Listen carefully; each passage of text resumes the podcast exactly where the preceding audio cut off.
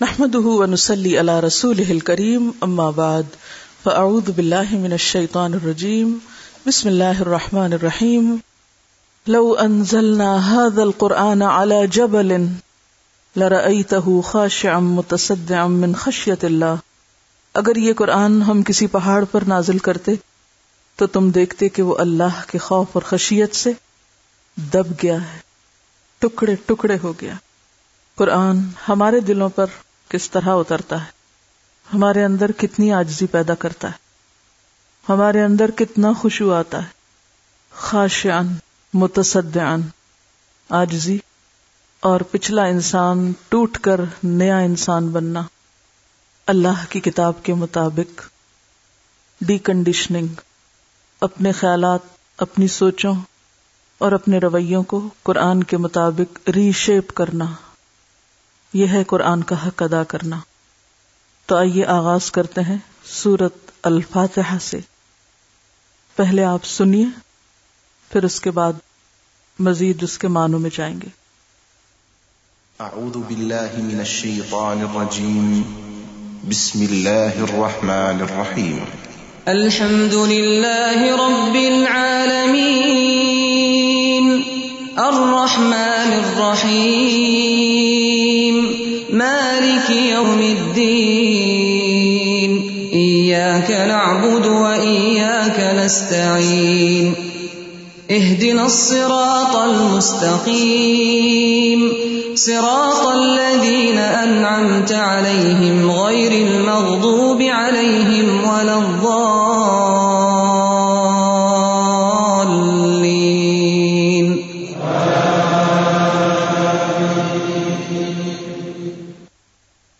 اللہ کے نام سے، جو بے انتہا مہربان اور رحم فرمانے والا ہے۔ تعریف اللہ ہی کے لیے ہے۔ شکر اللہ ہی کے لیے ہے۔ جو تمام کائنات کا رب ہے۔ نہایت مہربان اور رحم فرمانے والا ہے۔ روز جزا کا مالک ہے۔ ہم تیری ہی عبادت کرتے ہیں اور تجھی سے مدد مانگتے ہیں۔ ہمیں سیدھا راستہ دکھا۔ ان لوگوں کا راستہ جن پر تو نے انعام فرمایا، جن پر تیرا غضب نہیں ہوا اور جو بھٹکے ہوئے نہیں ہیں۔ پھر سنیے مطلب پہ غور کرتے ہوئے۔ بسم اللہ الرحمن الرحیم۔ الحمد للہ رب العالمین۔ الرحیم مالک یوم الدین ایاک نعبد و ایاک نستعین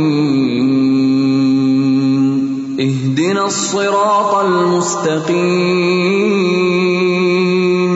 صراط الذين أنعمت عليهم غير المغضوب عليهم ولا الضالين.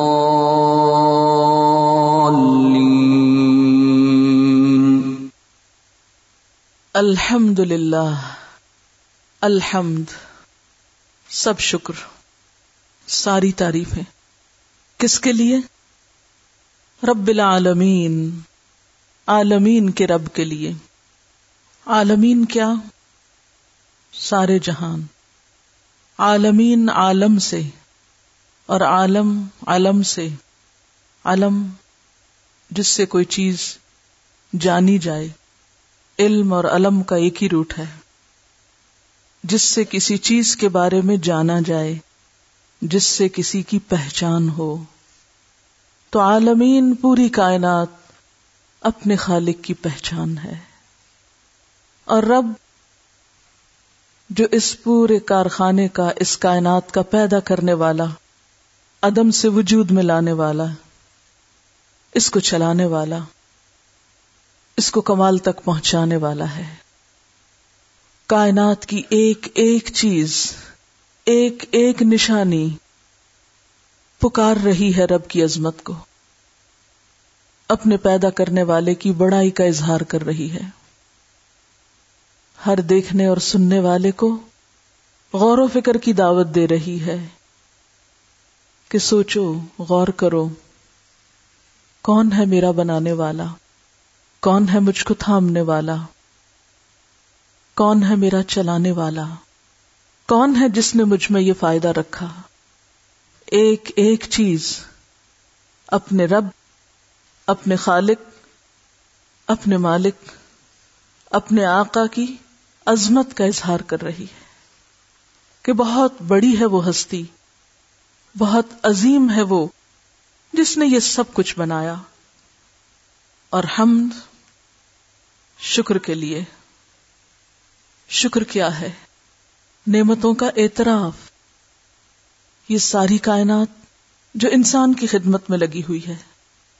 خواہ وہ تمام چیزیں انسان کے اپنے وجود میں ہیں یا وجود سے باہر ہیں۔ یہ ساری کی ساری اپنے پیدا کرنے والے کے آگے جھکی ہوئی ہیں۔ انسان جب ان ساری نعمتوں کی طرف توجہ کرتا ہے جب اس کے دل میں یہ احساس جاگتا ہے کہ میں دیکھ سکتا ہوں، اللہ نے مجھے آنکھ دی ہے۔ ایک عظیم شان موجزہ ہے میرے پاس، اللہ کا، کہ میرے جسم کا ایک حصہ دیکھنے کے قابل ہے۔ میرے یہ کان سنتے ہیں۔ میرے منہ میں ایک گوشت کا ٹکڑا بولنے کے قابل ہے۔ تو جتنا زیادہ انسان ان نعمتوں پر غور کرتا ہے، ان کو نعمت مانتا ہے ان نعمتوں کے پانے کے احساس سے سرشار ہوتا ہے۔ جتنا زیادہ وہ اس بات کا اعتراف کرتا ہے کہ میرے رب نے یہ سب کچھ مجھے دیا ہے، اتنا ہی زیادہ شکر گزار ہوتا ہے۔ میرا دل ایک خود کار آٹومیٹک مشین کی طرح دن اور رات میرے بدن کے ایک ایک روئے کو خون سپلائی کر رہا ہے۔ اگر ہمیں اپنا دل خود پمپ کرنا پڑتا، جیسے پمپ مشین کو چلا کے پانی نکالتے ہیں، تو ہم میں سے اکثر لوگ اپنی زندگی لوٹا دیتے، تھک گئے ہیں، بس۔ خود کو ہم زندگی نہ دے سکتے، اپنی زندگی برقرار نہ رکھ سکتے۔ ہمارے لنگس آٹومیٹک مشین خود کام کرتے ہیں۔ ہم کھا رہے ہیں، ہم سو رہے ہیں، ہم جاگ رہے ہیں، ہم چل رہے ہیں، پھر رہے ہیں، بھاگ رہے ہیں، دوڑ رہے ہیں۔ ہنس رہے ہیں، رو رہے ہیں۔ ہم سانس لے رہے ہیں۔ اگر صرف چند سیکنڈز تک ہم سانس نہ لے سکیں، تو ہم زندہ نہیں رہ سکتے۔ لیکن ہم نے کبھی نہیں سوچا۔ ہم کھانا کھا کے میدے کے سپرد کر دیتے ہیں۔ ہمیں نہیں معلوم کہ وہ کس طرح پروسیس ہوتا ہے، کس طرح وہ خون بنتا ہے، کس طرح ہمارے جسم کے اندر پورا خون کا نظام مختلف قسم کے نیوٹرینٹس کو کیری کر کے ہر جگہ سپلائی کرتے ہیں اور رائٹ جگہ پر رائٹ چیز، آنکھوں کو جو چاہیے وہ آنکھوں تک پہنچاتے ہیں، دماغ کو جو چاہیے وہ وہاں تک پہنچاتے ہیں۔ ہڈیوں کو جو کچھ چاہیے وہ ہڈیوں تک پہنچاتے ہیں۔ ہم تو کھا کے فارغ ہو جاتے ہیں۔ ہم تو دس منٹ کا کام کر کے بھول جاتے ہیں۔ اور باقی کام کون کرتا ہے؟ ہمارا ڈائجسٹو سسٹم کس نے دیا ہے یہ سب ہمیں؟ رب نے دیا ہے۔ تو جس انسان کو یہ احساس ہو جائے کہ میرے رب نے مجھے اتنی بڑی نعمت دی ہے کیونکہ ان سے پوچھئے جن کا میدا کام نہ کرتا ہو، جن کا دل بیمار ہو، جن کو سانس لینے میں مسئلہ ہو، ان سے ان نعمتوں کی قیمت پوچھیے میرا چلنا، پھرنا، قدم اٹھانا، کیا عجیب موجزہ ہے کہ کس بیلنس کے ساتھ میں ایک کے بعد ایک قدم اٹھا کر ایک جگہ سے دوسری جگہ پہنچ جاتی ہوں۔ دو پاؤں پہ چلتی پھر بھی سیدھی کھڑی ہوتی ہوں۔ یہ قوت کس نے بخشی ہے؟ یہ کون ہے جو مجھے دے رہا ہے؟ میرا رب۔ تو اس بات کا اعتراف کرنا کہ یہ سب مجھے میرے رب نے دیا ہے۔ جتنا زیادہ آپ ان نعمتوں کی قدر کریں گے، اتنا ہی دل میں احساس شکر پیدا ہوگا۔ اتنا ہی زیادہ آپ دل سے الحمد للہ کہیں گے۔ پھر اس زمین کا میرے لیے ہموار ہونا، اگر یہ نہ ہموار ہوتی اگر یہ ہچکولے کھاتی، میں کیا کر سکتی تھی؟ سورج کا مناسب فاصلے پر ہونا۔ اگر صرف آدھا فاصلہ کم ہو جائے، تو ہم اسی طرح جل اٹھیں جیسے کاغذ کو آگ پہ رکھیں تو وہ جل اٹھتا ہے۔ اور اگر یہ موجودہ فاصلہ دگنا ہو جائے، تو ہر چیز ٹھہر کے رہ جائے، جم جائے، زندگی کے نشان ختم ہو جائے۔ یہ ہوا کا چلنا۔ کتنی نرمی کے ساتھ ہر جگہ سے گزر جاتی ہے۔ غیر محسوس طریقے سے۔ نہ ہمیں سوتے ہوئے ڈسٹرب کرتی ہے، نہ جاگتے ہوئے۔ یہ کس نے بنائی؟ یہ کون ہے جو ہواؤں کو بھیجتا ہے؟ یہ اللہ ہے جو ہوائیں بھیجتا ہے۔ یہ موسموں کا بدلنا۔ یہ اس مٹی میں سے میری خوراک کا نکلنا۔ پہاڑوں کے اندر خزانوں کا نسل در نسل انسانوں کے لیے چھپا کر رکھنا، محفوظ کر دینا۔ اگر اللہ تعالی سونے کو پہاڑ کے اندر رکھنے کی بجائے پہاڑوں کو سونے کا بنا دیتے، تو کیا بچتا آئندہ نسلوں کے لیے؟ یہ رنگا رنگ معدنیات کا زمین کے اندر چھپا کے رکھ دینا۔ تمام انسانوں کی ضروریات پورا کرنے کے لیے، اور نہ صرف انسانوں کی، بے شمار حیوانات کی جو اس زمین پر بستے ہیں ڈائریکٹلی یا انڈائریکٹلی انسان ہی کو فائدہ پہنچانے کے لیے۔ یہ سب کچھ کس نے بنایا؟ کون ہے دینے والا؟ وہ اللہ۔ تو اس بات کو مان لینا کہ یہ سب کچھ اللہ ہے کرنے والا۔ یہی ہے دراصل الحمد للہ الحمد للہ رب العالمین۔ اور پھر اتنا کچھ دے کر بھی۔ میری نافرمانیوں اور نا اعترافیوں کے باوجود وہ مجھ پر مزید رحمت کرتا چلا جا رہا ہے۔ الرحمن۔ بہت ہی مہربان، الرحیم، بار بار رحم کرنے والا۔ رحمت ہی رحمت۔ کیونکہ یہ سب کچھ جو مل رہا ہے، یہ اس کی رحمت ہی کی وجہ سے مل رہا ہے۔ یک طرفہ رحمت۔ وہ یہ نہیں دیکھتا کہ کون مجھے مانتا اور کون نہیں مانتا۔ وہ یہ نہیں دیکھتا کہ کون میرا نافرمان ہے اور کون فرما بردار ہے۔ وہ یکساں طور پر سورج کی روشنی کو سب کے لیے عام کر رہا ہے۔ یکساں طور پر سب کے لیے ہوا بھیجتا ہے۔ یکساں طور پر سب کے لیے رسک فراہم کرتا ہے۔ رحمان کے سوا کوئی نہیں جو یہ کام کرے۔ الرحمن، الرحیم، تو میں اس کی شکر گزار کیوں نہ ہوں؟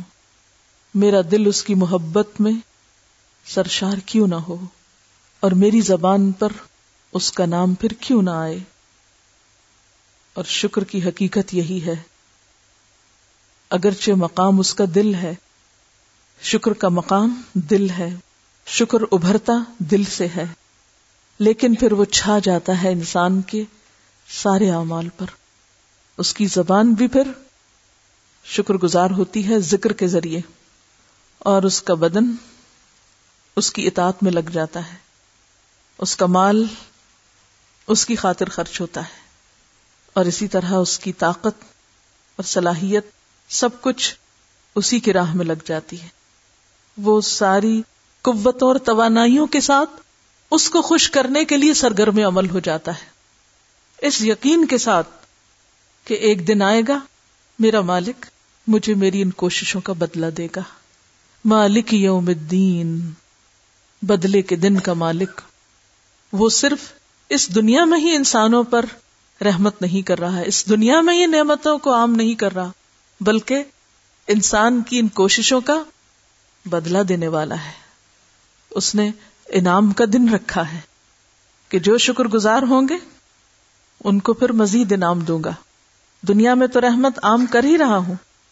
قیامت کے دن خصوصی رحمت سے نوازوں گا۔ الرحمن الرحیم، مالک یوم الدین۔ اس روز ساری بادشاہت اس کے ہاتھ میں ہوگی۔ الملک یوم اللہ پورے انصاف کے ساتھ خود سب کا فیصلہ کرے گا۔ تو جو بندہ اپنے رب کو پہچان جائے، اس کی رحمت کا اعتراف کرے، اس کے وعدوں پہ یقین رکھے، تو اس کا طرز عمل پھر کیا ہوتا ہے؟ کا نعبد۔ میں بھی پھر صرف تیرا ہی ہوں۔ میں بھی پھر صرف اور صرف تیرا ہوں۔ اونلی یورس یورس اونلی دونوں طرح سے۔ ہم یہ لفظ کس کے لیے لکھتے ہیں؟ جنہوں نے ہمارے لیے کچھ نہ کیا کبھی اللہ کے لیے بولا تنہائی میں، اکیلے میں، یا رب یورس اونلی یا اونلی یورس کوئی شریک نہیں تیرا۔ سب کچھ تو تو نے دیا۔ یہ دوسرے کہاں سے شریک ہو گئے؟ تیری عبادت میں۔ تو ایا کا نعبدو، صرف تیری ہم عبادت کرتے ہیں۔ وہ ایا کا نستعین اور صرف تجھ سے ہم مدد چاہتے ہیں۔ کیونکہ تو نے سب کچھ بنایا ہے، ہر چیز تیرے اختیار میں ہے، پوری کائنات تیرے تابع ہے، سب چیزوں کو تو کنٹرول کر رہا ہے، سب کے دل تیرے ہاتھ میں ہے سب انسان تیری طرف لوٹ کے جانے والے ہیں۔ لہذا میں کسی اور کی طرف کیوں دیکھوں؟ میں صرف تیری ہی طرف کیوں نہ دیکھوں؟ میں صرف تجھی سے کیوں نہ مانگوں؟ کا نستعین۔ صرف تجھ سے ہم مدد چاہتے ہیں۔ کسی اور پہ میں ڈپینڈ نہیں کرتی۔ کسی اور پہ میرا بھروسہ نہیں۔ میرا بھروسہ، میرا توکل، میرا سب کچھ میرے رب کے پاس۔ لیکن یہ عبادت ہوتی کیا ہے؟ کا نعبد جب ہم کہہ دیتے ہیں، تو یہ لفظ محض لفظ نہیں ہونے چاہیے۔ ان لفظوں کا معنی بھی معلوم ہونا چاہیے اور اس کے پیچھے پھر جو اخلاق اور کردار مطلوب ہے وہ ہمارے اندر پیدا ہونا چاہیے۔ عبادت۔ عربی زبان میں عبادت کا لفظ کس سے نکلا ہے؟ عبد سے۔ عبد کہتے ہیں غلامی اور بندگی کو۔ العبادت الخدوع و تدل ڈکشنری میں عبادت کا کیا مانا ہے؟ الخدوع و تدل اللہ نے اپنے بندوں کو پیدا کیوں کیا؟ یہ سب کچھ بنا کے ہمیں بنایا، ہمارے لیے سب کچھ پیدا کیا۔ یہ سب ہمیں دیا، پھر ہمیں کیوں بنایا؟ وما خلقت الجن والانس الا ليعبدون۔ کہ میں نے جن و انس کو اپنی عبادت کے لیے پیدا کیا ہے۔ تو گویا ہم پیدا ہی اس کام کے لیے ہوئے ہیں۔ یہ سب کچھ اس نے دیا ہمیں اس لیے کہ ہم اس کے بن جائیں۔ ہمیں عقل دی، ہمیں آنکھ دی، ہمیں کان دیے کہ اس کی نشانیاں دیکھے، پہچانے، اس کو جانے، اس سے محبت کریں اس پر ایمان لائیں اس کی طرف رجوع کریں اسی پہ بھروسہ کریں اسی پہ توکل کریں اور اسی کے ہو کر رہ جائیں۔ تو پھر عبادت کا معنی کیا ہوا؟ لسان العرب میں آتا ہے، اصل العبودیتی الخدوع والتذلل۔ عبادت کی اصل کیا ہے؟ خضو یعنی آجزی اور جھکنا۔ جمہور کا کہنا ہے جمہوریت سے میجورٹی جمہور کا کہنا ہے کہ العبادت التذلل۔ العبادت التذلل، کہ عبادت جھکنے کا نام ہے، دبنے کا نام ہے، اطاعت کا نام ہے۔ ابن کثیر کہتے ہیں عبادت کے لغوی معنی پست ہونے کے ہیں۔ اسی لیے کہا جاتا ہے، معبد راستہ اور معبد اونٹ۔ معبد راستہ نہیں، وہ راستہ جس پہ چل چل کے وہ بالکل ہموار ہو چکا سیدھا ہو گیا معبد، وہ اونٹ جس پہ کثرت سے سواری کی گئی اور اب وہ ٹرینڈ ہو گیا ہے۔ شریعت میں اس سے مراد ایسی کیفیت ہے جس میں انتہائی محبت کے ساتھ، اب یہ لفظ یاد رکھیے، انتہائی محبت کے ساتھ انتہائی خزو اور خوف موجود ہو۔ یہ ہے عبادت۔ ایک طرف ہے انتہائی محبت اور یہ کیسے پیدا ہوگی؟ کب پیدا ہوگی؟ جب ہمارے دل میں نعمتوں کا احساس اور نعمتوں کا اعتراف ہوگا۔ جب ہم کسی کی خوبی دیکھتے ہیں تو تبھی ہمیں اس سے محبت ہوتی ہے نا۔ جو چیز اچھی لگتی ہے اسی سے محبت ہوتی ہے نا۔ تو جب ہمیں اللہ تعالیٰ کی پہچان ہوگی، اللہ تعالیٰ سے محبت ہوگی جب اللہ کی پہچان ہوگی، جب ہی اللہ سے محبت ہوگی نا، جب تک اس کو جانے گی نہیں، محبت بھی نہیں کر سکتے صحیح معنوں میں۔ تو جب محبت پیدا ہوتی ہے اور جس کے لیے محبت دل میں آ جائے، اس کے آگے انسان کیا بن جاتا ہے؟ آپ کا غلام۔ محبت کرنے والے عموماً اسی قسم کے ایکسپریشن استعمال کرتے ہیں۔ خادم، غلام، کہ بالکل نیچرلی آتا ہے اس کے بعد، اس کا ریزلٹ ہے۔ کہ جس چیز سے آپ متاثر ہیں جس کو آپ اپنا محسن سمجھتے ہیں، جس کی نعمتوں کا آپ اعتراف کرتے ہیں، جس کی خوبیوں کا آپ اعتراف کرتے ہیں۔ اسی کے لیے ہم دو تین جس کی خوبیوں کا اعتراف۔ ہم کیا؟ خوبیوں کا اعتراف، نعمتوں کا اعتراف۔ جس کی قدرتوں پہ حیران ہیں آپ، دل آپ کا سرشار ہے۔ آپ اس کے آگے خود بخود جھک جائیں گے۔ تو انتہائی محبت کے ساتھ انتہائی آجزی اور خوف کیونکہ جس سے محبت ہوتی ہے، اس کے بارے میں ڈر بھی لگتا ہے، کیا؟ ناراض نہ ہو جائے۔ وہ نہ ناراض ہو، اور جو مرضی ہو، وہ نہ ناراض ہو۔ میں اس کو ناراض نہیں کر سکتا۔ فلاں کا مجھ پہ بہت احسان ہے، میں اسے ناراض نہیں کر سکتا۔ میں فلاں کو بہت چاہتا ہوں، میں اسے ناراض نہیں کر سکتا۔ یہ محبت کا تقاضا ہے۔ کہ یہ کس قسم کی محبت ہے؟ کہ آپ محبت کے بھی دعوے کریں اور الٹا ایسے کام کر رہے ہیں جس سے آپ دوسرے کو ناراض کریں، اسے پریشان کریں؟ امام ابن تیمیہ کہتے ہیں کہ عبودیت کا لفظ جو ہے اس میں کمال الذل اور کمال الحب جمع ہے۔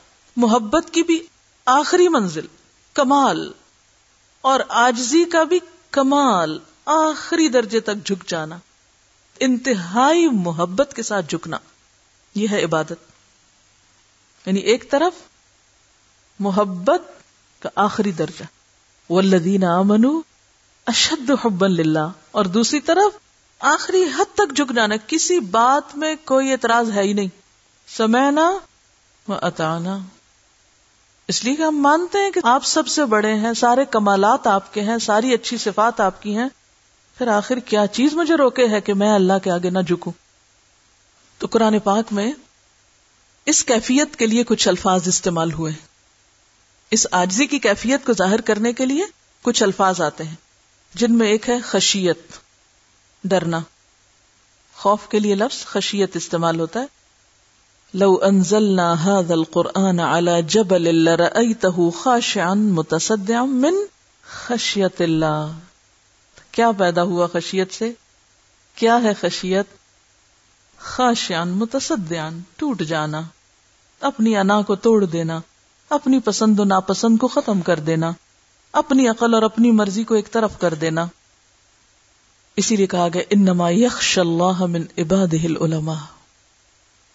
ایک اور لفظ استعمال ہوتا ہے، تدرع۔ ادعو ربکم تدرعا و خفیہ انہو لا يحب المعتدین۔ پکارو اپنے رب کو تدرع کے ساتھ، زاری کے ساتھ آجزی کے ساتھ چپکے چپکے سورت العراف میں آتا ہے وَذْكُرْ رَبَّكَ فِي نَفْسِكَ تَدَرُّعًا وَخِيفَةً یاد کرو اپنے رب کو اپنے دل میں، زاری کے ساتھ اور چپکے چپکے۔ ہم کیا کرتے ہیں؟ بس پکار پکار کے رب کو یاد کرتے ہیں اور کب ہوتی ہے وہ کیفیت کہ ہم دل میں زاریاں کر رہے ہوں، فریادیں کر رہے ہوں۔ اندر سے پکار رہے ہیں اس کو، تنہائی میں پکار رہے ہیں اس کو۔ کبھی کر کے تو دیکھے کیسے سنتا ہے، آپ سوچ نہیں سکتے۔ وہ دور نہیں ہے۔ کمی ہمارے پکارنے میں۔ ہم صرف الفاظ دہرانے کو پکارنا سمجھتے ہیں۔ تو عبادت کیا کرتی ہے انسان کے اندر؟ خشیت لاتی ہے، جھکنا سکھاتی ہے۔ انسان کا دل نرم ہوتا ہے، زاری لاتی۔ فریادیں کرتا ہے انسان اندر سے اپنے رب کو پکار پکار کے۔ ایک اور لفظ آتا ہے، اخبات۔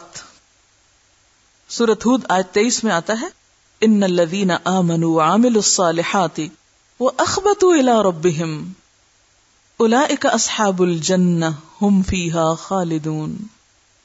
بے شک وہ لوگ جو ایمان لائے اور جنہوں نے اچھے کام کیے اور اپنے رب کی طرف جھک گئے۔ اخبت الا رب آگ کے دھیما ہونے کو کہتے ہیں، خبت کل لما خبت زدنا ہم سہیرا جب آگ دھیمی ہونے لگے گی، ہم، تو ہم اور زیادہ اس کو بھڑکا دیں گے۔ تو آگ کے جلنے کو ذہن میں لائیے کہ جب شولے بھڑک رہے ہوتے ہیں تو کدھر کو جا رہے ہوتے ہیں؟ وہ اوپر کو اوپر کو جاتے ہیں۔ اور جب دھیمی ہوتی آگ تو کدھر کو جاتے ہیں؟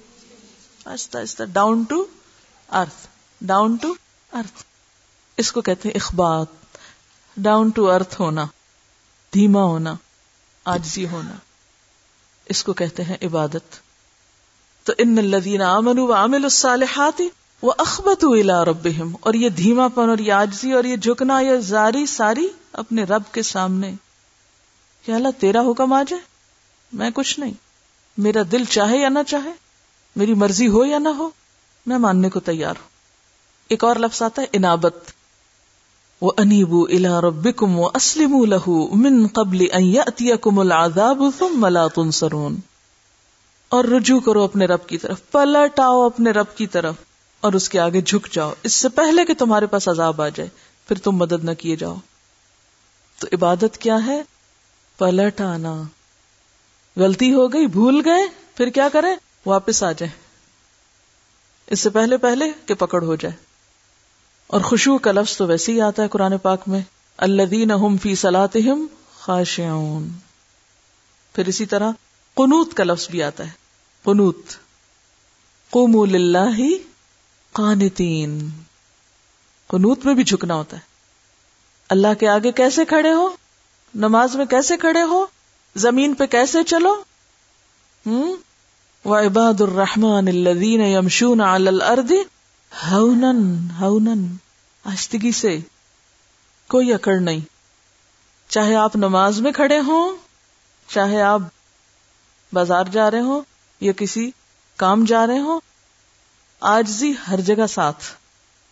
ان المسلمین والمسلمات والمؤمنین والمؤمنات والقانتین والقانتات۔ اس حسنہ میں ہم دیکھتے ہیں کہ رسول اللہ صلی اللہ علیہ وسلم کس طرح اپنے معاملات میں توازوں سے کام لیتے تھے۔ یعنی صرف رب کے آگے نہیں، کیونکہ رب کے آگے پانچ دفعہ اس لیے جھکایا جاتا ہے کہ لوگوں اللہ کے بندوں کے ساتھ بھی نرمی اور آجزی کا معاملہ کرو۔ وہاں بھی کہیں جھک جایا کرو۔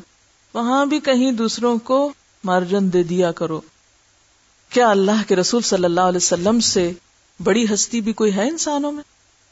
نہیں۔ آپ کو کیا حکم دیا گیا؟ وقف جناح کا للمؤمنین اپنے کندھے مومنوں کے لیے جھکا کے رکھو۔ یعنی توجہ دون پر۔ رسول اللہ صلی اللہ علیہ وسلم نے فرمایا اللہ تعالی نے میری طرف وہی کی ہے کہ فروتنی یعنی آجزی اختیار کرو، ایک دوسرے پہ فخر نہ جتاؤ اور ایک دوسرے پر باغیانہ طرز عمل نہ اپناؤ یعنی سرکشی نہ کرو۔ سیدنا انس بن مالک کہتے ہیں، ایک معمولی لونڈی رسول اللہ صلی اللہ علیہ وسلم کو ہاتھ سے پکڑ کر جہاں چاہتی لے جاتی یعنی آپ مومنوں کے لیے اور سارے مومنوں کے لیے نرم مزاج تھے۔ یہ نہیں کہ کوئی بڑا انسان آیا تو اس کے سامنے تو آجزی دکھائی اور کوئی اپنے سے چھوٹا نظر آیا تو وہاں پر انسانوں کی طرح بات ہی نہ کی۔ نہیں، ہر ایک ساتھ اچھے اخلاق سے۔ ہمارا انسانوں کے لیے جھکنا، سب کے لیے جھکنا ہو، صرف اپنے بڑوں کے لیے نہیں۔ عام طور پر ہم اپنے بڑوں کے لیے تو پھر بھی جھک جاتے اور اپنے سے چھوٹے، چاہے ہمارے نوکر چاکر ہو یا کوئی عمر میں کم ہو، جیسے اپنے بچے یا کوئی اور یعنی بچوں سے جب ہم بات کریں گے تو خاص سرکشی کا سٹائل استاد ہیں تو اسٹوڈینٹس سے بات کرتے ہوئے سر اٹھا کے وہ آپ کو کیا معلوم؟ کون کس سے بہتر ہے؟ انسان کسی کا مزاق اس وقت اڑاتا ہے جب وہ اس کو حقیر سمجھتا ہے۔ تو کیا کہا گیا؟ کسی کا مزاق نہ اڑو۔ کیوں؟ ایسا کون خیر امن کو ہو سکتا ہو تم سے زیادہ اچھے ہو جن کو تم حقیر سمجھ رہے ہو۔ ایک اور روایت میں آتا ہے، صحابہ کرام کے دل میں نبی صلی اللہ علیہ وسلم سے بڑھ کر کسی شخص کی محبت جاگزی نہ تھی۔ اس کے باوجود وہ آپ کو دیکھ کر کھڑے نہ ہوتے تھے۔ وجہ یہ تھی کہ وہ جانتے تھے کہ آپ اس کو ناپسند کرتے ہیں۔ تو اس سے یہ بھی پتا چلتا ہے کہ احترام اور آجزی کا مطلب صرف چند مخصوص رسمی انداز نہیں، بلکہ عام معاملات میں بات ماننا اور درست معاملہ کرنا ہے۔ تو ایا کا نابدو صرف تیری ہم عبادت کرتے ہیں، تیرے آگے جھکے ہوئے ہیں، اور تیری خاطر تیرے بندوں کے ساتھ بھی توازو کا معاملہ کرتے ہیں۔ کیونکہ وہ ایک شخصیت کو فارم کرتی ہے نا۔ یعنی نماز یا وہ عبادت کی جو اسپرٹ ہے، وہ انسان کو ایک مختلف انسان بناتی ہے۔ اور وہ مختلف انسان کس کے لیے؟ اپنے جیسے دوسرے بندوں کے لیے۔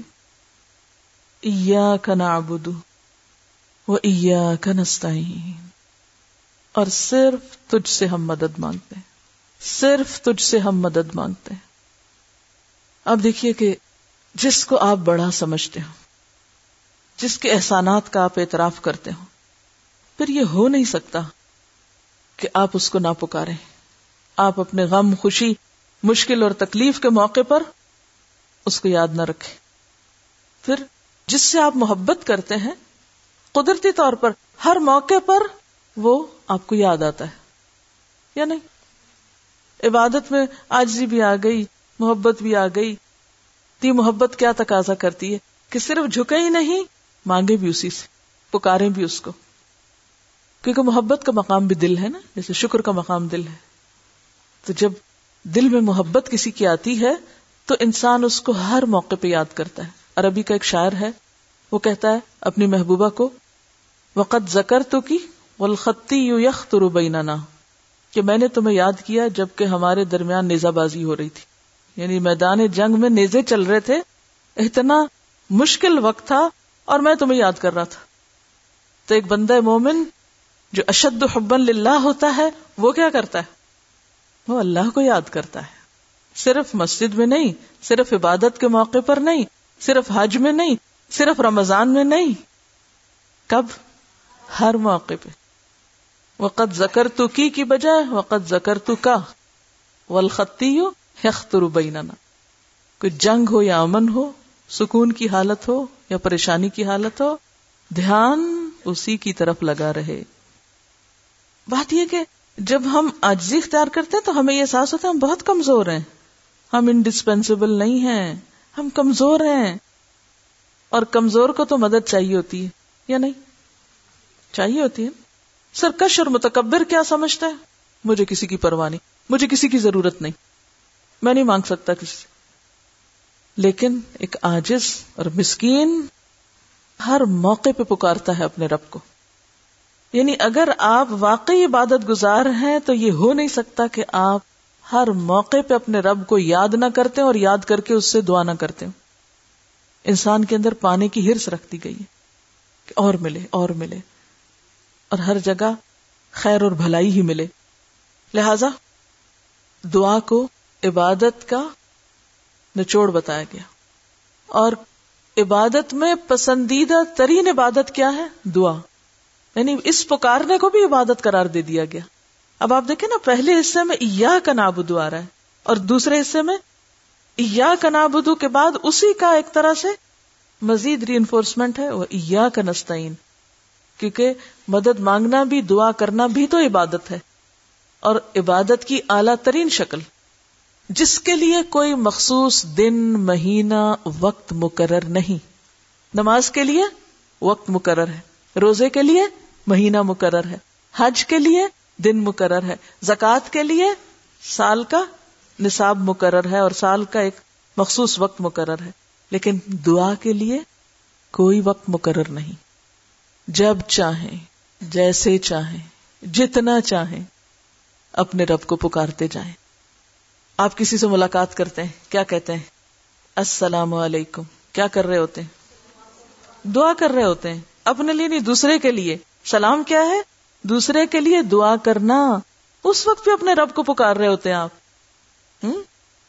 اب کھانا کھاتے پیورلی دنیا کا کام۔ آپ کیا کرتے ہیں؟ اللہ کی مدد مانگتے کھانے کے بعد الحمد للہ کہتے ہیں۔ یہ بھی دعا ہے۔ کیونکہ الحمد للہ کیا ہے؟ یہ بھی ایک طرح سے دعا ہی ہے کہ اللہ کا شکر ادا کرنا کیا کرتا ہے دراصل؟ ل ان شکر تم لزید یعنی ایک آپ ڈائریکٹ مانگتے ہیں اور ایک آپ الحمد للہ کہہ کر اپنی نعمتوں میں اور اضافہ کرتے ہیں۔ یہ بھی مانگنا ہے۔ الحمد للہ تمل المیزان۔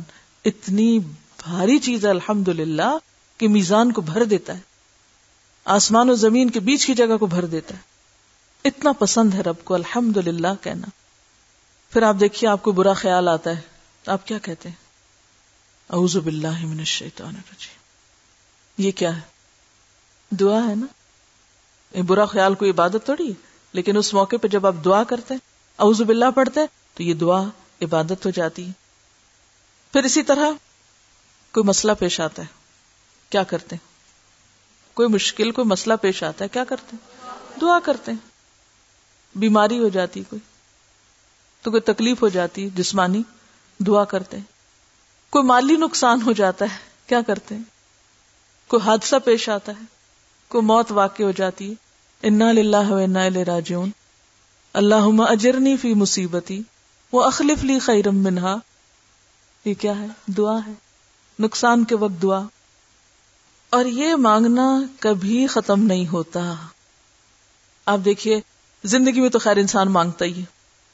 موت کے وقت خود بھی مانگنا چاہتا ہے اور پیچھے والے بھی سب سے بہترین توحفہ کیا بھیج سکتے ہیں؟ جس پہ کچھ خرچ نہیں آتا، دعا۔ کسی کے احسان کا بہترین بدلا آپ کس شکل میں دے سکتے ہیں؟ دعا۔ اسی طرح قیامت کے دن جب آپ اٹھیں گے، جیسے ہر روز سویرے بستر سے اٹھتے ہیں تو کیا کہتے ہیں؟ دعا الحمد للہ الزی احیانہ بادما اماتنا نشور حشر کے میدان میں جب اندھیرا ہوگا، تو کیا دعا کریں؟ گے ربنا اتمم لنا نورنا وغفر لنا۔ وہاں بھی دعا۔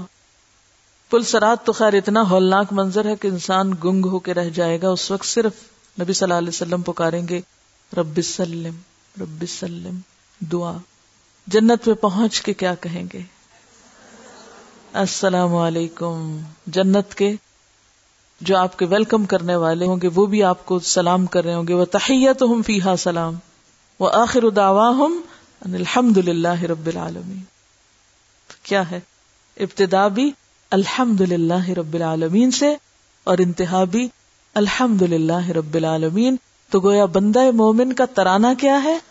الحمد للہ جو بہترین دعا ہے۔ کا نعبد۔ و کا کا نعبد و کا نستعین۔ اور آپ دیکھیے، یہ جتنی بھی عبادتیں ہم کرتے ہیں، یہ بھی دراصل شکر گزاری کے لیے ہوتے ہیں۔ نبی صلی اللہ علیہ وسلم جب طویل تحجد کی نماز پڑھتے تھے، پاؤں سوج جاتے تھے، تو آپ سے کہا گیا کہ آپ کو تو ضرورت ہی نہیں ہے اس چیز کی، آپ کے تو اگلے پچھلے گنا معاف کر دی گئے، تو آپ نے کیا فرمایا تھا؟ افلا کو نہ ابدن شکورا؟ تو عبادت بھی دراصل ہم کس لیے کرتے ہیں؟ ابدن شکورا بننے کے لیے شکر گزار بندہ بننے کے لیے ہم عملی اظہار کرتے ہیں۔ یا اللہ، ہم شکر گزار ہیں۔ ہم صرف دل میں نہیں، صرف زبان سے نہیں، ہم عمل میں آپ کے شکر گزار ہیں۔ فرض نمازوں کے علاوہ بھی تیرے پاس آتے ہیں۔ اور پھر بندہ مومن کی دعاؤں میں اہم ترین دعا اح دن المستقیم۔ اللہ سیدھا راستہ دکھا ہم کو، اس پہ چلا ہم کو، اور منزل تک پہنچا ہم کو۔ سب سے قیمتی دعا، سب سے اہم دعا، ناگزیر دعا، جس کے بغیر انسان نقصان میں، سیدھے راستے کی تلاش۔ اور یہ سیدھا راستہ کیا ہے؟ دین اسلام۔ جس پر عملی طور پہ کون چلا تھا؟ صحابہ کرام۔ سراط الذین انعمت علیہم غیر المغضوب علیہم والضالین اللہ ان لوگوں کا راستہ جن پر تو نے انعام فرمایا۔ کون ہے وہ؟ من النبیین، جو دین لائے، وہ صدیقین، جنہوں نے تصدیق کی، وہ شہدا جنہوں نے گواہی دی، وہ صالحین، جنہوں نے اس پر عمل کیا۔ ان میں سے بہترین مثال صحابہ کرام کی مثال، جنہوں نے تصدیق بھی کی اور جنہوں نے اس صداقت کی گواہی میں اپنی جانے تک پیش کی۔ کچھ بھی بچا کے نہ رکھا، سب کچھ دے ڈالا اور دے کے بھی حق تو یہ کہ حق ادا نہ ہوا کیونکہ جان دی دی ہوئی اسی کی تھی۔ اگر ہم جان بھی دے دیتے ہیں اللہ کے راستے میں جو سب سے پیاری چیز ہے، تو بھی کیا کر رہے ہیں احسان کچھ بھی نہیں۔ یہ تو اسی کی دی ہوئی واپس لوٹائی۔ کیا کمال کیا۔ کوئی ناراض نہیں، کوئی شکوا نہیں۔ اللہ تیرا دیا ہوا تھا، تو نے لے لیا۔ سارے غم ختم ہو جاتے تو ہمیں ان لوگوں کا راستہ دکھا جن پر تیرا انعام ہوا۔ اس کے لیے صحابہ کرام کی زندگی کو جاننا، سمجھنا، پڑھنا بے حد ضروری ہے۔ کیونکہ جب انبیاء کی بات ہوتی ہے تو ہم کہتے ہیں، وہ تو نبی تھے۔ ان پہ تو وہی آتی تھی۔ وہ تو جبریل سے ملاقات کرتے تھے۔ ان کے پاس تو کتاب آئی وہ تو اللہ تعالیٰ سے براہ راست ہم کلام ہوئے تھے۔ وہ تو میراج پر گئے تھے۔ وہ تو سدرت المنتہا کے پاس گئے تھے۔ ہم تو بڑے ہی گناگار بندے ہم تو عام انسان ہیں۔ ہم کیا کر سکتے ہیں؟ تو عام انسانوں کو پھر دیکھنا چاہیے کہ ان جیسے عام انسانوں نے کیا کیا کمالات کیے صحابہ کرام جو ہم جیسے انسان تھے، جنہوں نے حق کی گواہی، اپنی زبان، اپنے عمل اور اپنے تمام کردار سے دی۔ تو یا اللہ ہمیں بھی ان جیسا بنا دے۔ کیونکہ اللہ تعالیٰ نے بھی معیار یہی رکھا ہے۔ ان آمن بے مسلم آمن تم بھی فقد دو اگر یہ باقی لوگ بھی ایسا ایمان لائے جیسا تم ایمان لائے ہو، تو ہدایت یافتہ ہیں۔ لیکن عام لوگوں کے خیال میں جو کچھ وہ کرتے تھے، وہ آج ہمیں بے وقوفی لگتا ہے۔ اسی لیے وہ اداقیل الحم آمین کما آمن اناس جب ان سے کہا جاتا ہے، ایسے ہی مان لاؤ جیسے اناس ہی مان لا یعنی صحابہ کرام کالو انو مینو کما آمن صفحا ہم ایسا ایمان لائے جیسے یہ بے وقوف لوگ لائے ہیں ایمان۔ اپنے گھر بھی لٹا دیے، مال بھی لٹا دیا، اپنا وقت، اپنی بکریاں، اپنے کاروبار، سب کچھ چھوڑ بیٹھے۔ سرات الذین انعمت علیہم، ان لوگوں کا راستہ جن پر تو نے انعام کیا۔ انعام۔ کس کو اچھا لگتا ہے؟ انعام۔ کوئی ہے جس کو انعام اچھا نہ لگے؟ انعام۔ پرائزز پرائز ونر اوارڈ کتنا فخر کرتے ہیں؟ تو ایک اوارڈ اور ایک پرائز اور ایک انعام تو آپ کو دنیا میں ملتا ہے، جو آپ کے مرنے کے ساتھ بے وقت بے قیمت ہو جاتا ہے۔ اور ایک وہ ہے جو اللہ رب العزت کی طرف سے ملتا ہے۔ تو جن کے حق میں اللہ فیصلہ کر دے۔ رضی اللہ عنہم وردو عنہ۔ اللہ ان سے راضی ہو گیا۔ یہ ہے سب سے بڑا انعام۔ ایسی کوشش، ایسی جد و جہد جس کے نتیجے میں اللہ راضی ہو جائے۔ اس چیز کے لیے یکسو ہو جانا کہ میرے کسی بھی کام اور کوشش کا مقصد لوگوں کی رضامندی نہیں کہ یہ خوش ہو جائے مجھ سے، وہ راضی ہو جائے، وہ نہ ناراض ہو جائے، وہ نہ مجھے کچھ کہہ دے۔ لوگوں کا ڈر نہیں، لوگوں کی رضامندی نہیں، اللہ کی رضا۔ اور اللہ کی رضا میں اگر کوئی ناراض ہو بھی جائے اور انسان صبر کر لے، تو ایک وقت آتا ہے اللہ اس کو بھی راضی کر دیتا ہے۔ اور اگر بندوں کو راضی کرنے میں رب کو ناراض کر دے تو بڑے گھاٹے کا سودا ہے۔ غیر المغضوب علیہم، ان کا نہیں جن پہ غضب ہوا۔ غیر المغضوب علیہم۔ صحابہ کرام کا راستہ تو چاہیے مغدوب علیہم کا نہیں چاہیے۔ اللہ کا غضب کس پر ہوتا ہے؟ اس پر ہوتا ہے جس کے پاس علم ہو، پھر وہ عمل نہ کرے۔ جو کتاب والا ہو، اہل کتاب ہو، پڑھا لکھا ہو، سب جانتا ہو، لیکن اس کا عمل اس کے مطابق نہ ہو۔ ایسے لوگ انعام یافتہ نہیں ہوتے۔ ایسے لوگ مغدوب علیہم ہوتے ہیں۔ تو یاد رکھیے، اگر قرآن پڑھ کر بھی رحمتیں نہیں آ رہی، تو کہیں ایسا تو نہیں کہ کچھ قصور کر رہے ہیں ہم؟ تو جو جان بوجھ کے انجان بنے، جو سمجھ کر بھی نہ سمجھ بنے، اس پہ اللہ کا غضب ہوتا ہے۔ اور اس کی مثال تاریخ میں موجود ہے۔ جن قوموں پر اللہ کا غضب ہوا قوم نو سے لے لیجیے۔ قوم نو قوم عاد، قوم سمود قوم لوت فرعون اور اس کے اہلکار، اہل کتاب بنی اسرائیل۔ ان سب کے اوپر کیوں غضب ہوا؟ پچھلی قومیں اللہ کے غضب سے تباہ ہوئی نا؟ کیوں غضب ہوا ان پر؟ تو غضب اس پر ہوتا ہے جس کے پاس پیغمبر آئے، جس کے پاس کتاب آئے، جس کو ہدایت کا راستہ بتا دیا جائے اور وہ سب جان بوجھ کے پھر کچھ نہ کرے، عمل نہ کرے۔ یہ جتنی بھی قومیں قرآن پاک میں جن کا ذکر آتا ہے، ان پہ تباہی آئی، اللہ کا عذاب آیا، ان کا قصور کیا تھا؟ کیا وہ جانتے نہ تھے؟ ماں کنہ معذبین حتی نبعث رسولا۔ ہم عذاب نہیں دیتے کسی کو جب تک رسول نہ بھیج دیں لیکن جب رسول آ جاتا ہے، پھر نہ لوگ مانے، پھر پکڑ آتی۔ ولدالین ہمیں بھٹکنے والوں کا رستہ بھی نہیں چاہیے۔ ہمیں نہیں بھٹکنا۔ اور بھٹکنے والے کون ہوتے ہیں؟ جاہل۔ جن کے پاس علم نہ ہو اور کوئی انہیں بتایا کہ ہم نہیں مانتے۔ اپنے پاس ہی رکھو۔ دال کون ہوتا ہے؟ گم راہ رستہ کون گم کرتا ہے؟ آپ کب بھٹکتے ہیں؟ کسی کے گھر جا رہے ہیں، کب بھٹکتے ہیں؟ جب صحیح پتہ نہیں ہوتا کہ کدھر کو جانا ہے، کدھر کو مڑنا ڈائریکشن لے کے نہیں چلتے۔ ہم میں سے اکثر لوگوں کا حال یہ کہ یہاں ڈائریکشن لے کے نہیں چلتے۔ گھر سے ہم کہتے ہیں، وہ پوچھ لیں گے کسی سے۔ عام زندگی میں ہم یہی کرتے ہیں، دین کے معاملے میں بھی ہم کہتے ہیں، ہم پتا ہے سب کچھ۔ یہ کہنا کہ مجھے سب پتا ہے، یہ کس چیز کی علامت ہے؟ جاہل ہونے کی۔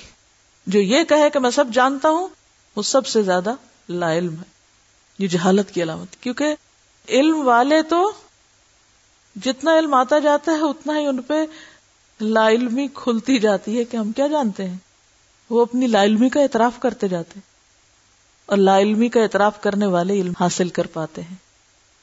جو لا علمی کا اعتراف نہ کرے، وہ آگے نہیں سیکھ سکتا۔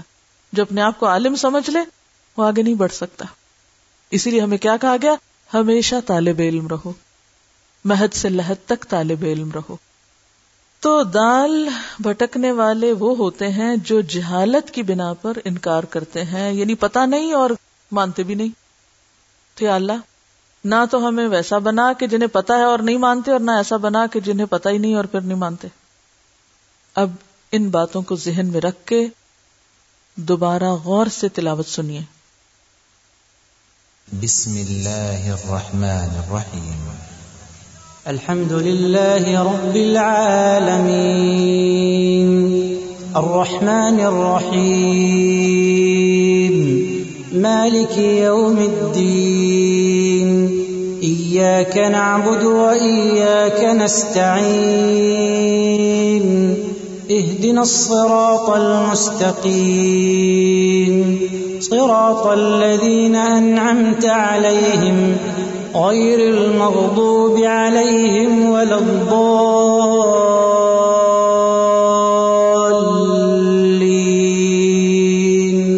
آمين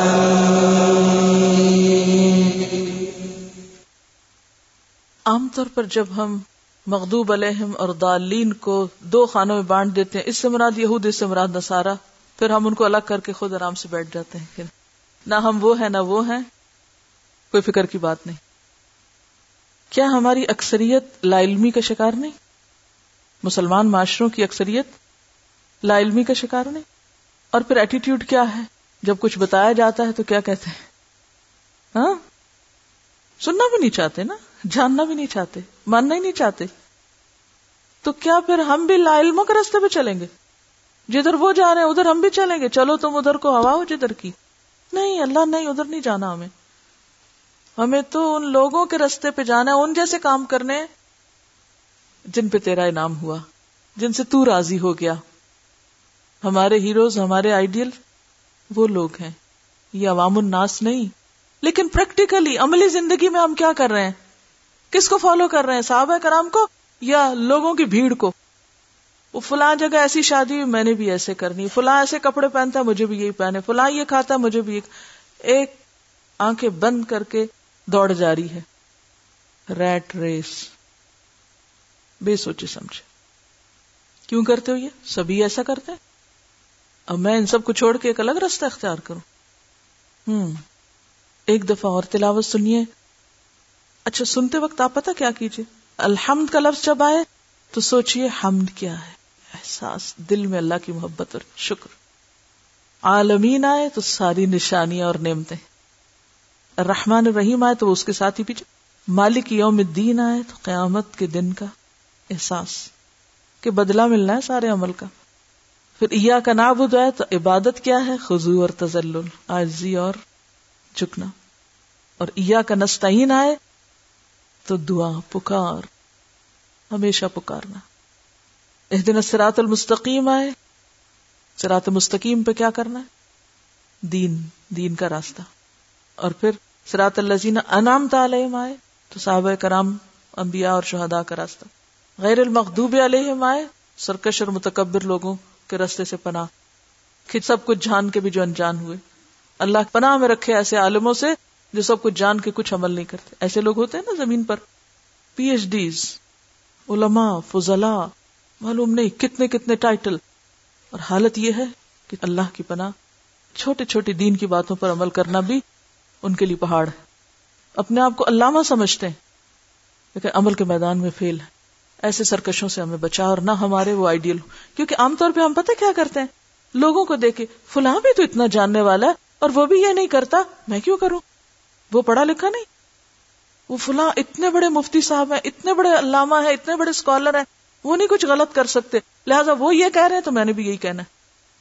یہ بھول جاتے ہیں کہ وہ بھی ایک انسان ہے۔ تو عموماً ہم دین والوں کو حجت بنا لیتے ہیں؟ ان کو تو پتا ہے، یہ بھی ایسے کر رہے ہیں، تو کیا ہوا ہم نہیں کر سکتے؟ ہمارے لیے کیوں منع ہے؟ تو ہمیں ایسا نہیں بننا۔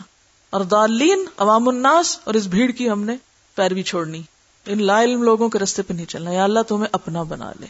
یہ سوچ کے آپ نے اب سننا لسننگ کے وقت یہ جو مین پوائنٹس ہیں، یا سائنس ہیں یعنی یہ ایسے ہی جیسے آپ چل رہے ہیں نا، اور مختلف سائنس دیکھ کے آپ کچھ ریکال کرتے ہیں۔ اب ریکال کر کے آپ لسننگ کریں گے۔ سنیے۔ بسم اللہ الرحمن الرحیم۔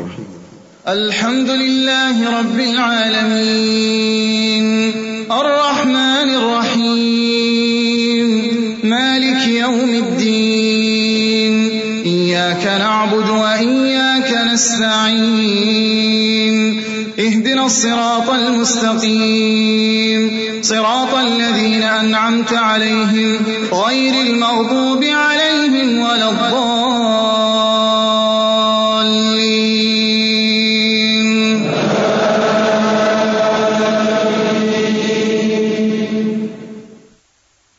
سمجھ آئی کچھ؟ ہم جھکنا کیوں نہیں چاہتے؟ کیونکہ ہم ہر چیز کا کریڈٹ خود کو دیتے ہیں۔ اگر ہمارے پاس علم ہے، تو ہم اسے اپنی قابلیت سمجھتے ہیں۔ بولنا اچھا آتا ہے، تو اپنا کمال سمجھتے ہیں۔ اسٹیٹس ہے کوئی، تو اس کو اپنی شان سمجھتے ہیں۔ تو جھکتا وہی ہے جو ان سب چیزوں کو اللہ کی دین سمجھے۔ اور اس بات پہ یقین رکھے کہ اس نے دیا ہے وہ جب چاہے لے بھی سکتا ہے۔ ایک لمحے میں بولنا بند ہو سکتا ہے۔ ایک لمحے میں ساری دولت جا سکتی۔ کیا فرون کے پاس یہ سب کچھ نہ تھا؟ کیسے گیا اس سے سب؟ آد اور سمود کی ترقیاں چھپی ہوئی کسی سے؟ اب بھی نشان اور آثار باقی ہیں۔ کیسے گیا سب کچھ؟ میں اغنا انی مالیا حلق انی سلطانیہ۔ سب کچھ چلا جائے گا۔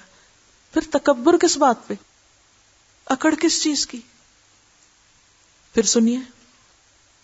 بسم اللہ الرحمن الرحیم۔ الحمد لله رب العالمين الرحمن الرحيم مالك يوم الدين إياك نعبد وإياك نستعين اهدنا الصراط المستقيم صراط الذين أنعمت عليهم غير المغضوب عليهم ولا الضالين. آمين. سورت الحمد جو ہے پورے قرآن کے مضامین کا خلاصہ ہے. اسی لیے اس کو ام القرآن کہا گیا ہے. اسی لیے ہر نماز میں اس کو پڑھنے کا حکم ہے. اور اگر آپ شعوری طور پہ اس کو پڑھنا شروع کر دیں تو یہ ہو نہیں سکتا کہ دین کا اخلاق آپ کے اندر نہ آئے۔ پھر سنیے۔ بسم اللہ الرحمن الرحیم۔ الحمد للہ رب العالمین۔ الرحمن الرحیم۔ مالك يوم الدين إياك نعبد وإياك نستعين اهدنا الصراط المستقيم. صراط الذين أنعمت عليهم غير المغضوب عليهم ولا الضالين. اس بات پر بھی تو شکر ادا کریں کہ اللہ نے ہمیں یہ خزانہ دیا ہے، قرآن سے جوڑا ہے کہ ہم ان رستوں کے نشان پاتے ہیں۔ اور اس پہ چلنے کی پھر دعائیں مانگتے ہیں۔ اگر ساری زندگی بھی سجدے میں پڑے رہیں، تو حق ادا نہیں کر سکتے۔ اگر ہم کسی ایسی جگہ پیدا ہو جاتے جہاں یہ نعمت نہ تھی، جو اس کو جانتے نہیں، تو ہم بھی تو انہیں جیسے ہوتے۔ کس قدر ہم پہ فرض عائد ہوتا ہے کہ ہم اس کو ان لوگوں تک لے جائیں جن کے لیے اللہ نے اسے ہمارے ذریعے پہنچانا چاہا ہے۔ بیسیکلی کسی بھی نعمت کے لیے اس بات کا اعتراف کی اللہ کی دی ہوئی ہے یہی چیز انسان کے اندر آجزی پیدا کرتی ہے۔ پھر وہ اسے اپنا نہیں سمجھتا نا۔ اللہ کی دین سمجھتا ہے تو پھر اللہ ہی کی طرف جھکتا ہے۔ پھر سنیے۔ بسم اللہ الرحمن الرحیم۔ الحمد لله رب العالمين الرحمن الرحيم مالك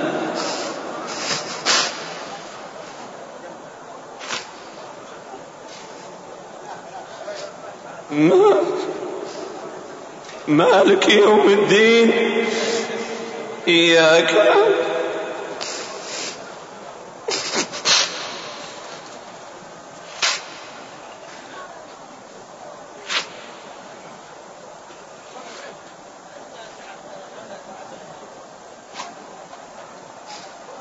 مالك يوم الدين إياك نعبد وإياك نستعين. اهدنا الصراط المستقيم. صراط الذين أنعمت عليهم غير المغضوب عليهم ولا الضالين.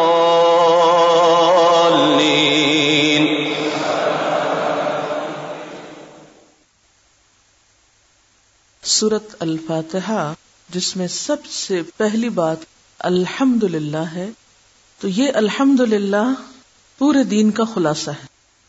عبادت کی روح ہے کہ بندہ اپنے رب کا، اپنے خالق کا شکر گزار ہو۔ شکر کیسے پیدا ہوتا ہے؟ شکر کا منبع، مصدر، ماخذ، دل ہے۔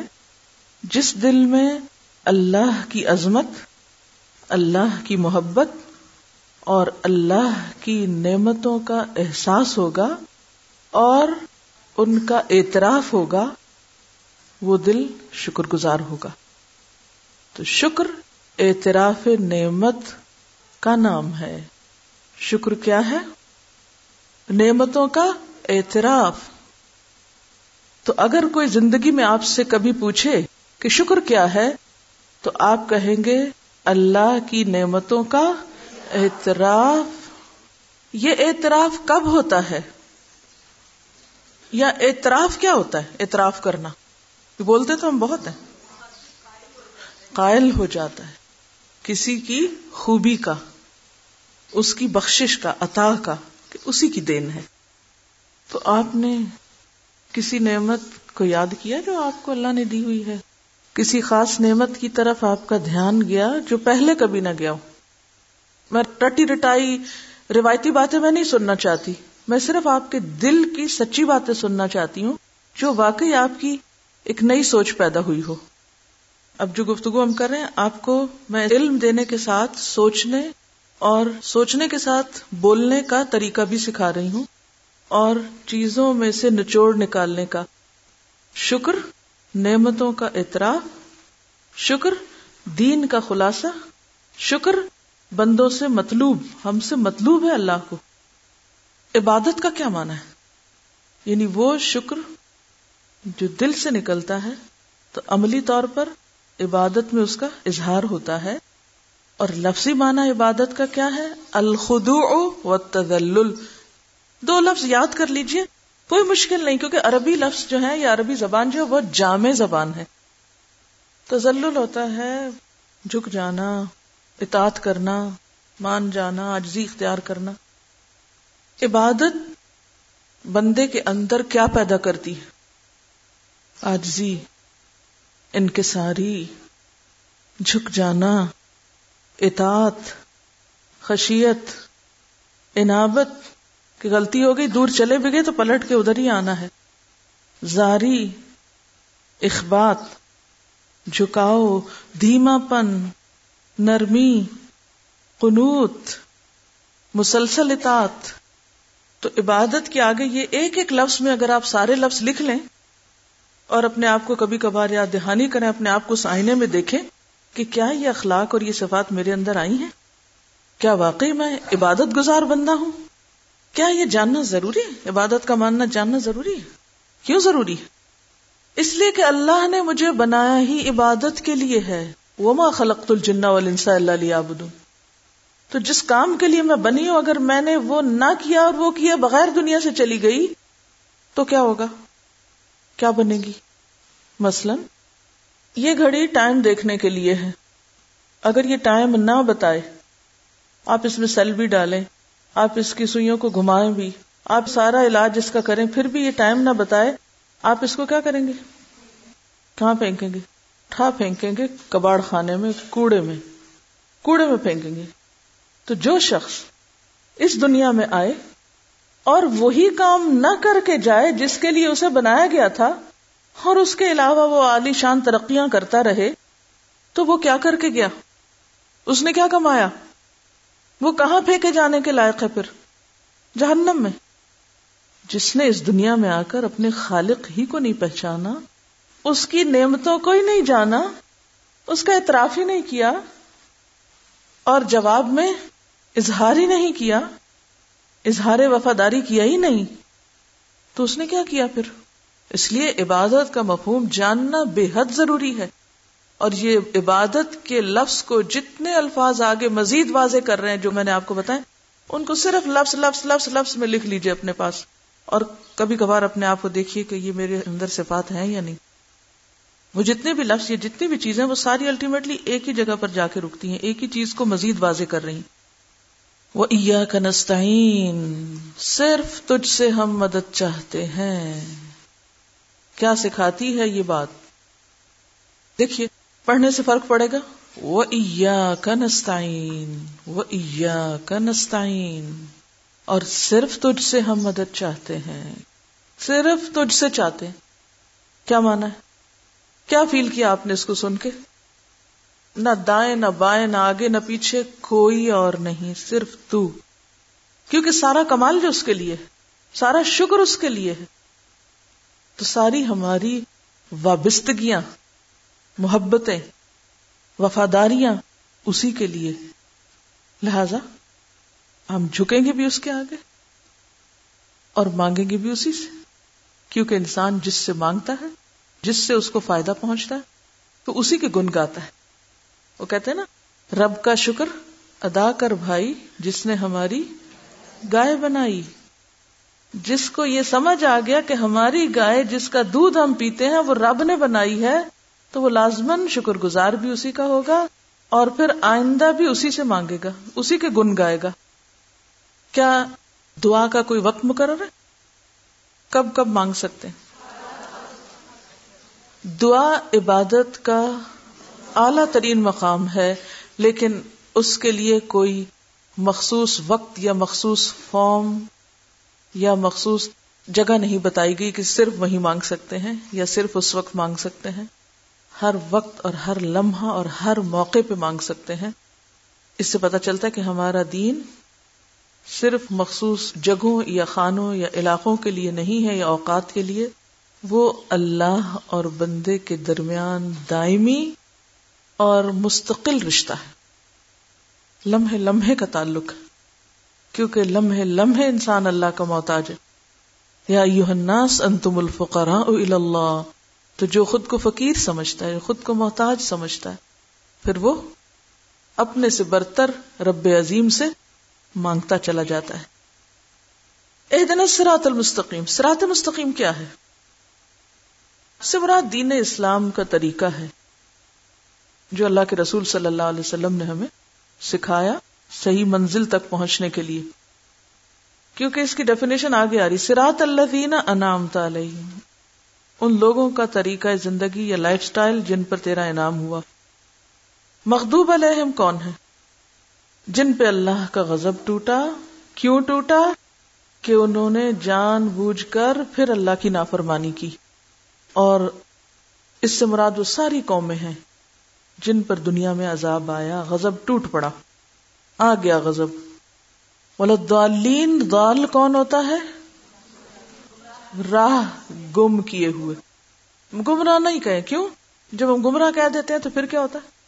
جب ہم روایتی لفظ بولتے جاتے ہیں نا، پھر وہ لفظ اپنی روح کھو دیتے ہیں، اپنا مفہوم کھو دیتے ہیں، پھر ہم ان کو سوچ کے نہیں بولتے۔ اگر میں کہوں گی گمراہ، تو آپ کسی ایسے بٹکے ہوئے انسان کو ذہن میں لا کہ وہ فلاں گمراہ۔ جب میں کہوں گی راہ گم کیے ہوئے، تو فرق ہو جائے گا نا۔ بات وہی ہے، لیکن احساسات فرق ہو جائیں گے۔ یعنی آپ دیکھیں، میں بولتی ہوں، محسوس کیجیے اس وقت صرف۔ گم راہ راہ گم کیے ہوئے۔ دونوں میں کیا فرق؟ میں نے بولا گمراہ۔ فلاں گمراہ ہے۔ فلاں راستہ کھو چکا ہے۔ جی لیونگ کیریکٹر لگتا ہے۔ فلاں گمراہ ہے اور فلاں راہ گم کر چکا ہے۔ فلاں راستہ نہیں پا رہا۔ راستہ ہے نا دین کا۔ علم دینا چاہتے ہیں آپ، اس کو لینا ہی نہیں چاہتا۔ کوئی ڈائریکشن نہیں ہے اس کے پاس، کوئی طریقہ نہیں ہے اس کی زندگی میں۔ اور آپ دینا بھی چاہیں اور لینا نہیں چاہتا۔ تو اس سے مراد پھر کون لوگ ہیں؟ راہ گم کیے ہوئے کون ہیں؟ عوام الناس، امیون۔ ومنہم امیون، لا یعلمون الکتاب۔ پتہ ہی نہیں کرنا کیا ہے، جانا کدھر ہے۔ کیوں آئے ہیں دنیا میں؟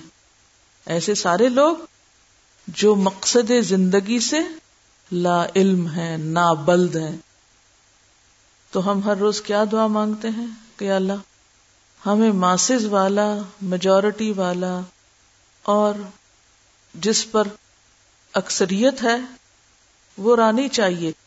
وہ چاہیے جو انبیاء، شہداء، صدیقین اور صالحین کا راستہ ہے۔ وہ چاہیے۔ تو اس طرح آپ کا رشتہ اور تعلق کن سے جا جڑتا ہے؟ انہیں سے جا جڑتا ہے۔ پھر آپ اسی کی دعا مانگتے ہیں، الحقنی بالصالحین۔ آپ ان کی محبت میں روتے ہیں۔ آپ ان کے نقش قدم کو فالو کرتے ہیں، آپ ان کو اپریشیٹ کرتے ہیں۔ آپ ان کی خدمات کا بھی اعتراف کرتے ہیں۔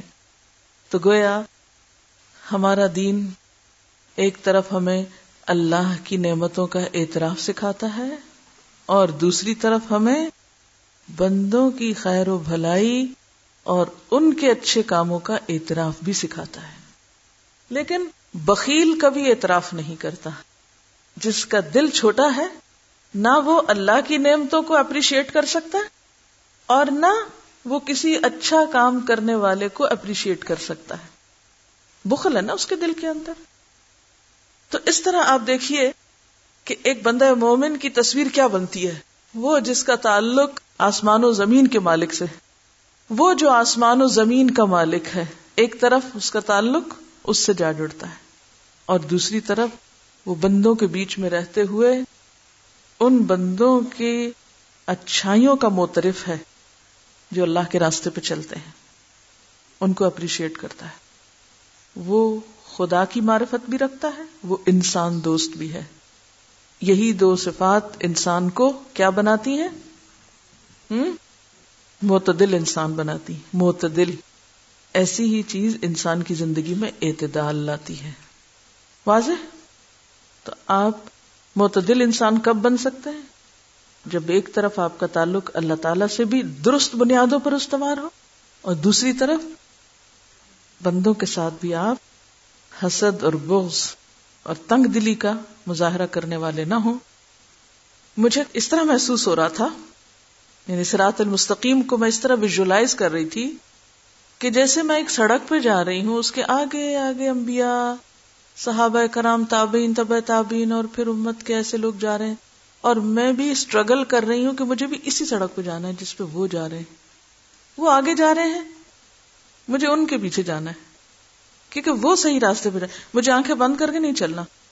مجھے ادھر بھی نہیں جانا، مجھے ادھر بھی نہیں جانا۔ مجھے نہیں دیکھنا کہ دنیا کی میجورٹی کدھر جا رہی ہے یا فلاں کدھر جا رہا اور فلاں کدھر جا رہا۔ مجھے کسی سے کوئی غرض نہیں کون کدھر جا رہا۔ میری توجہ ساری کی ساری کدھر ہے؟ وہ جدھر وہ جا رہے ہیں۔ انہی کے نقشے قدم پر مجھے چلنا ہے۔ اسٹریٹ سیدھے وہ آگے ہیں، ہم پیچھے ہیں۔ ہم انہی کے فالوورس کبھی حیرت نہیں ہوتی آپ کو یہ پڑھ کے کہ اللہ تعالیٰ نے سرات مستقیم کو ڈیفائن کیسے کیا ہے؟ یعنی پہلے کہا کہ مانگو سرات مستقیم، پھر اس کو ڈیفائن کیسے کیا؟ پریکٹیکلی ڈیفائن کیا یعنی پریکٹیکل ڈیمونسٹریشن کے ساتھ۔ کہ کوئی یہ نہ کہ مجھے تو پتہ ہی نہیں تھا میں نے کیا کرنا ہے۔ صرف یہ نہیں کہا کہ قرآن اور سنت کا علم کافی ہے۔ ان ہستیوں کے بارے میں جاننا بھی ضروری ہے جنہوں نے واقعی اللہ کے رسول صلی اللہ علیہ وسلم کی زیر نگرانی قرآن و سنت پر عمل کر کے دکھایا۔ واضح؟ سمجھ آ گئی؟ اب کچھ اور شخصیتیں بھی دنیا میں بستی ہیں۔ اب اس آئینے میں دیکھنا ہے خود کو۔ ہم کدھر جا رہے ہیں؟ ٹھیک ہے؟ اس میں سب سے پہلے آپ دیکھیے کہ یہاں پر سورت البقرہ کی ابتدا میں متقین کے گروہ کا ذکر ہوا۔ یہ متقین اصل میں وہی لوگ ہیں جو انامتا علیہم ہیں۔ یہاں اب آپ دیکھیے کہ ان لوگوں کی کچھ عملی صفات بتا دی گئی کہ وہ کیا کیا کرتے ہیں۔ سرات مستقیم کو مزید عملی طریقوں سے واضح کیا جا رہا ہے۔ اور صرف ظاہری شیپ کے اعتبار سے نہیں، بلکہ تقوا دل کی کیفیت کے ساتھ اس کو جوڑا گیا ہے۔ تو پہلا گروہ متقین کا ہے۔ متقین کون؟ تقوا والے۔ تقوا کا تعلق کس سے ہے؟ دل سے۔ دوسرا گروہ کفار کا بتایا گیا۔ کفر کا تعلق بھی کس سے ہے؟ دل سے۔ اسی لیے اللہ تعالیٰ فرماتے ختم اللہ اللہ قلوبہم۔ ان کے دلوں پہ مہر لگا دی اللہ نے۔ دل بند ہے ان کے دل نہیں کام کرتے۔ لہذا وہ حقیقت کو نہیں پاتے۔ اب تیسرا ایک گروہ ہے جو ان دونوں کے بیچ کا ہے۔ لا الہ و لا الہ اور وہ ہے گروہ منافقین کا۔ منافقت کا تعلق کس سے ہے؟ دل سے۔ تو اصل بات پھر کیا ہوئی؟ کہ جب تک اندر درست نہیں، اس وقت تک باہر درست ہو نہیں سکتا۔ اور شکر کا تعلق بھی کس سے تھا؟ دل سے۔ محبت کا تعلق کس سے ہے؟ چاہے وہ اللہ کی ہو یا نیک بندوں کی، تو جب تک دل کی اصلاح نہ ہو، اس وقت تک ظاہری عمل درست ہو ہی نہیں سکتے۔ وہ آخر داوانا ان الحمد للہ رب العالمین۔ یہ مختلف قاریوں کی آواز میں جو کراط ہے، اس کی کیسٹ بھی ایک تیار کی گئی ہے سات رنگ کے نام سے۔ اس کو آپ لے بھی سکتے ہیں اگر خود سے سننا یا آگے سنوانا چاہیں یا کہیں اور آپ سورت فاتح کی تفسیر کہیں پر درس دینا چاہیں۔ سبحانک اللہم و بحمدکا نشہد اللہ الہ الا انتا نستغفرکا و نتوب الیک۔ أعوذ بالله من الشيطان الرجيم بسم الله الرحمن الرحيم الحمد لله رب العالمين الرحمن الرحيم. مالك يوم الدين. إياك نعبد وإياك نستعين. اهدنا الصراط المستقيم. صراط الذين أنعمت عليهم غير المغضوب عليهم ولا الضالين.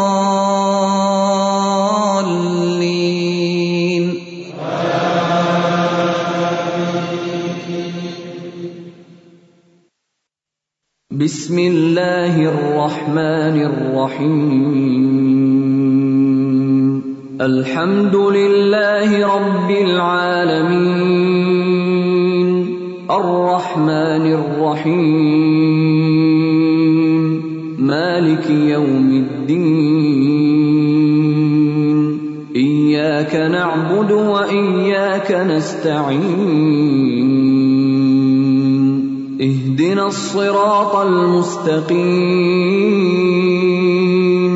صراط الذين أنعمت عليهم غير المغضوب عليهم ولا الضالين.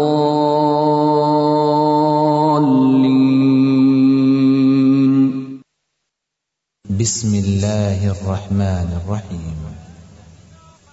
الحمد لله رب العالمين. الرحمن الرحيم. مالك يوم الدين. إياك نعبد وإياك نستعين. اهدنا الصراط المستقيم. صراط الذين أنعمت عليهم غير المغضوب عليهم ولا الضالين.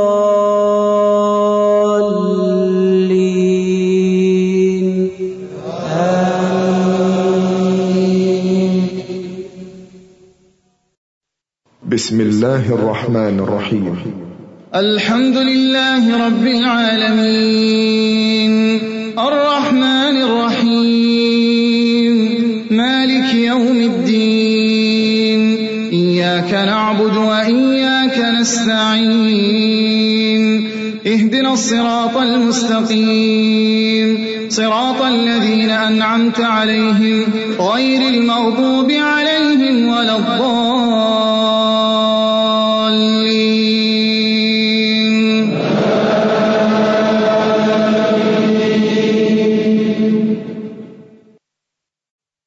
بسم الله الرحمن الرحيم.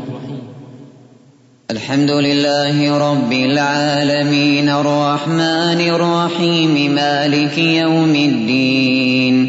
إياك نعبد وإياك نستعين. اهدنا الصراط المستقيم. صراط الذين أنعمت عليهم غير المغضوب عليهم ولا الضالين. آمين. بسم الله الرحمن الرحيم. الحمد لله رب العالمين. الرحمن الرحيم. مالك يوم الدين. إياك نعبد وإياك نستعين. اهدنا الصراط المستقيم. صراط الذين أنعمت عليهم غير المغضوب عليهم ولا الضالين.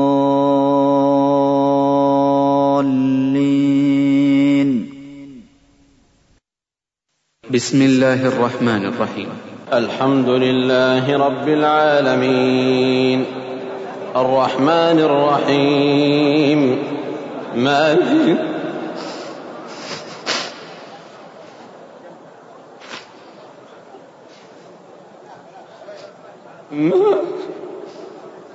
مالك يوم الدين. إياك نعبد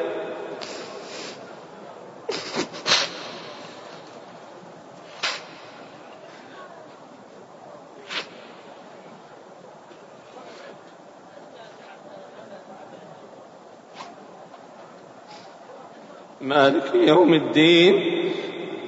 إياك نعبد وإياك نستعين. اهدنا الصراط المستقيم.